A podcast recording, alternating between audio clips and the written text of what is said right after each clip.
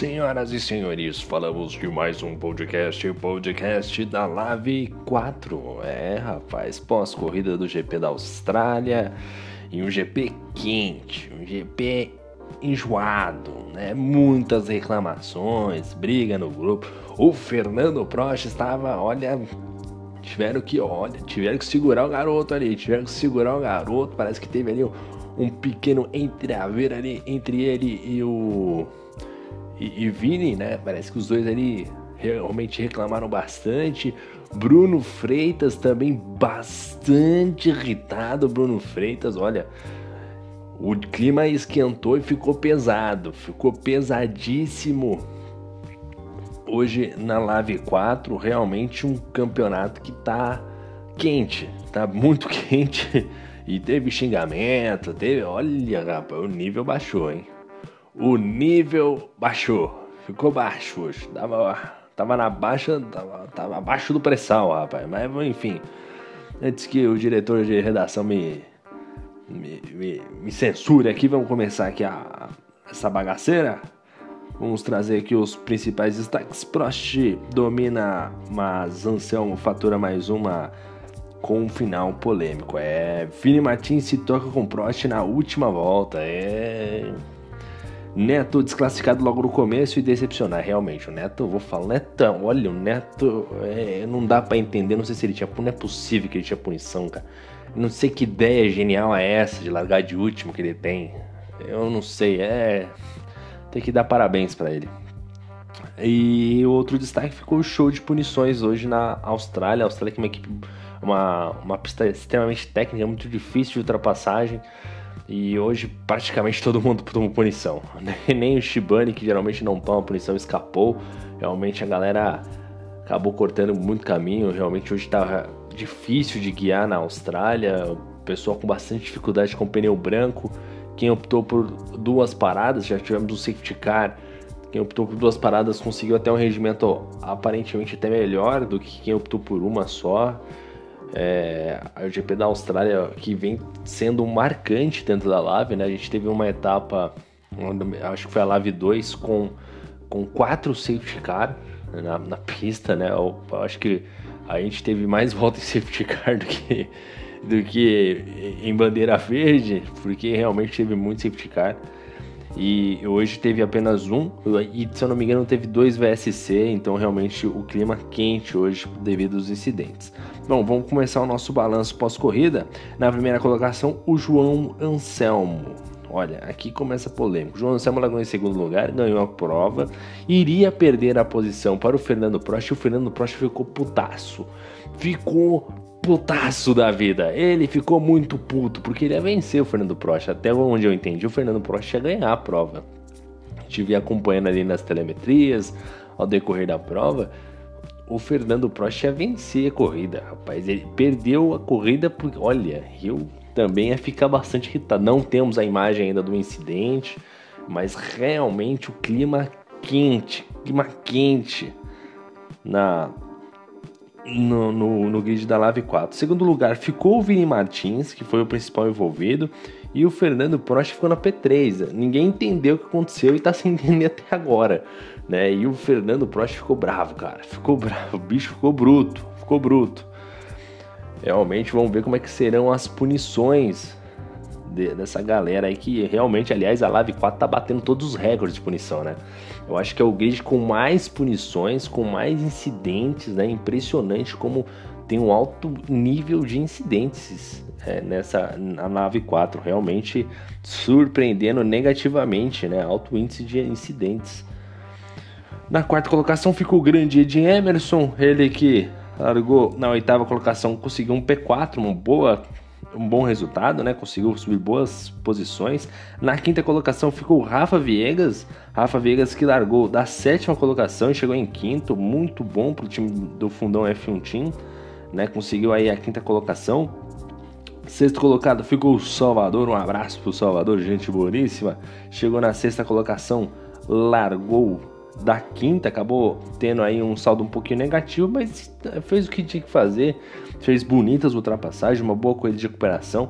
Obviamente que poderia um pouquinho mais, acabou acho que vacilando, tendo danos na asa dianteira, fato que prejudicou bastante a corrida dele. Na sétima colocação ficou o Vinícius, Vinícius que estava envolvido em polêmica, ficou largou na nona colocação, chegou em sétimo.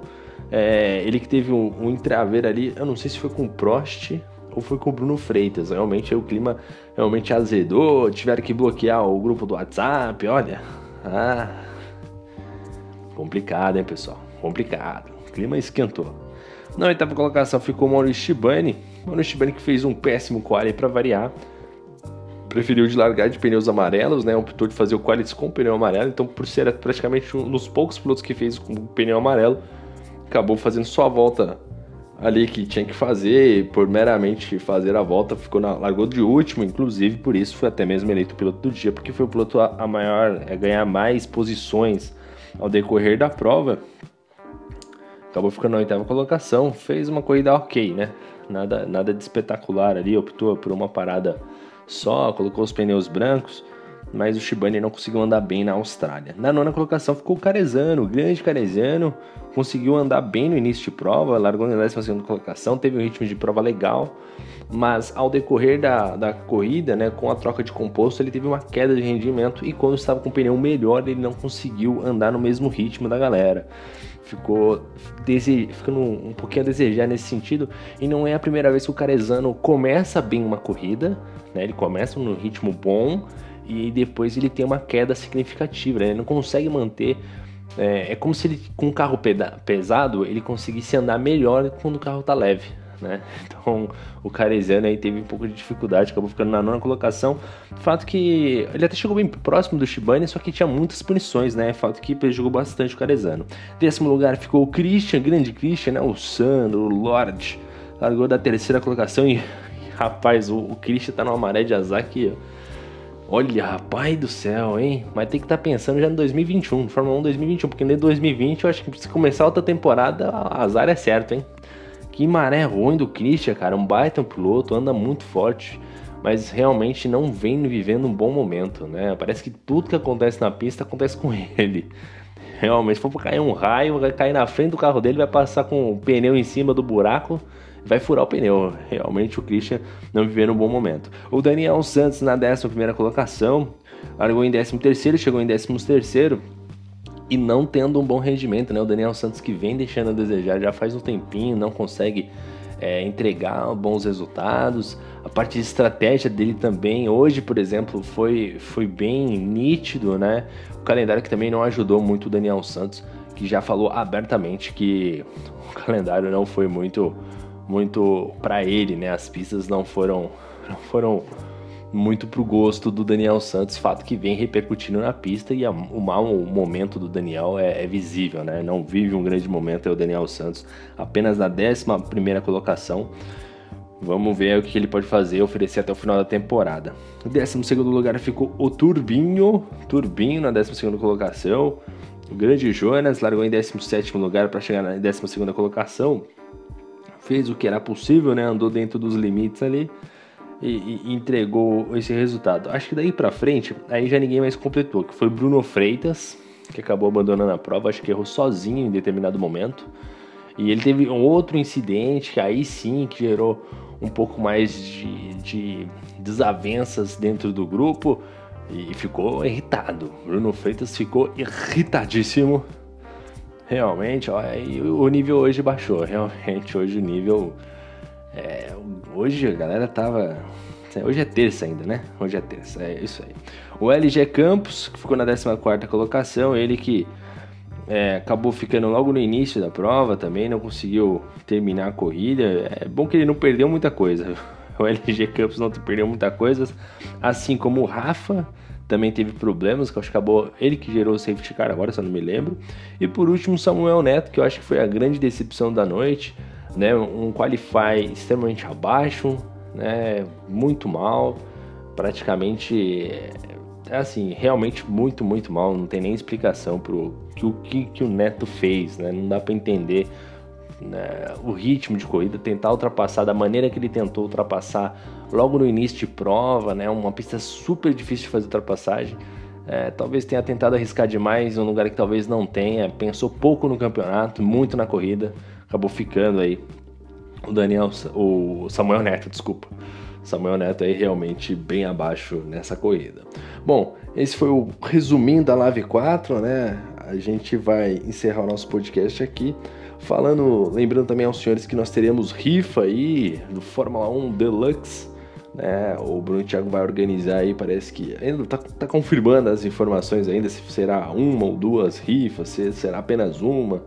Né? Estão ainda verificando essa questão das rifas da Lave, né? Eu espero de verdade ganhar, porque rapaz, esse Fórmula 1 2021 aí só se fosse der para comprar no Alelo refeição aqui, porque senão não vai dar não. Não dá conta não, rapaz. Tá caro demais.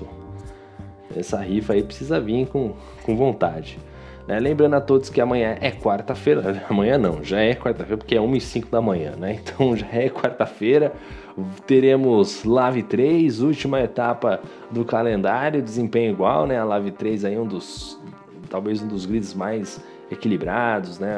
Muita, muitos pilotos de alto alto desempenho, realmente um equilíbrio bem bacana. Vamos para mais uma etapa e amanhã esperar uma grande corrida. Então não esqueça de seguir a gente lá no, no YouTube, acompanhar a corrida.